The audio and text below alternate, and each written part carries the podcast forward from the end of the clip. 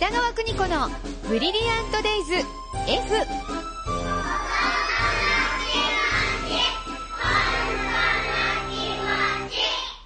この時間は保育心理士で保育カウンセラー、現在学校法人三高学園札幌子ども専門学校の教員を務める高橋弘樹先生とともに子育ての考え方やコミュニケーション、そして子育てのヒントをお伝えしています。スタジオには高橋先生です。メリークリスマスメリークリスマスちょっと早いですけど、はい。よクリスマ。スイブイブで。なるほど。もう子供たちは本当に楽しみにしてますよね。そうですね当日をね。はい。えーそんな中今日も、えーお悩みにお答えいただきます。はい。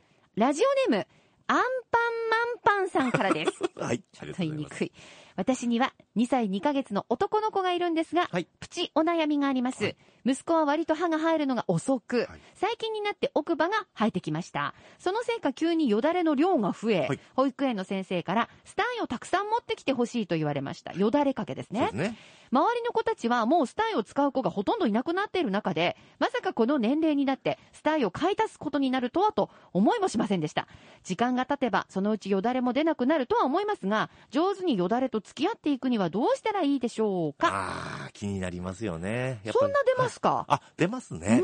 うん。あの、やっぱり周りの友達がどんどんどんどん、あの、使わないという状況で、うんお母さんもあの気になるとは思うんですけども、うんやっぱりあの、よだれが出てくる時期だとは思うんですよね。うんはい。で、なんでかっていうと、やっぱり歯が生え始めるというところで、うんいずくなったり、うんえっと、分泌物がすごく多くなるというところは言われてますね。うんはい。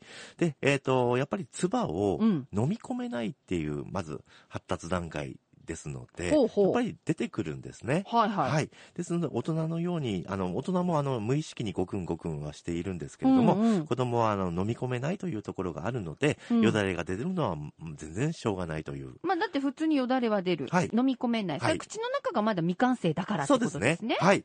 だけど、うんそのよだれが出ることで、あの、病気に避けたりとか、虫歯を避けるっていう、なんか重要な役目がありますよね。うんはい。そういったところで、まあ年齢に関わらず、その子にとってどうなのかというところを、あの、考えていくと。ああ、そっかそっか。はい。そうですよね。一般の2歳はね、2人使わないかもしれないけど、この子は必要なんだもんね。そうですね。はいうん。でも、あの、お母さん的には気になるかと思うので、ええあの、いい方法、作戦があるんですよ。はい。はい。で、一つ目はですね、やっぱりあの、頬の筋肉を鍛えるといったところで、あなるほど。はい、あの、ストローですね。はあ飲み物をストローを使って飲んでみるっていうのがすごく、あの、現場ではすごく、あの、良かったですね確。かにね、はいここ引っ込んだり膨らんだりね、はいほっぺんとこね、はい。筋肉鍛えてますよね。そうですね。で、遊びの発展では、シャボン玉。シャボン玉。はい。あとは、あの、吹き戻しって言って、ピューってこう、はいお祭りとかで、ありますよね。はい。あれもすごく、あの、効果的っていうふうに言われてますね。はい。そして、あの、歌を歌うと。うんうんううんん。これもあの、よだれはその時には出るんですけど、うん繰り返し歌を歌うことでうん、楽しくもなるし、うん。筋力も、頬の筋力もついてくる。ね顎の筋力もそうですね。うんうんはい。そういったところでケアはできるんじゃないかなって思いますね。なるほど。はいまあ、あんまり気にしす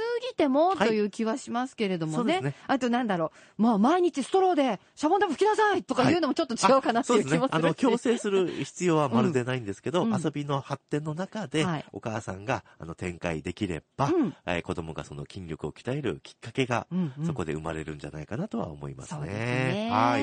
えーぜひぜひストローで飲み物飲む、あと吹き戻しやってみるとか、はい歌を歌うとか、はいチャレンジしてみてください。そうですねあとね、ススタイは必要です。はい。あの、クリスマスね、あの、美味しいものがいっぱいあるので、はい。さらによだれが出るんじゃないかと思いますね本。当ですね。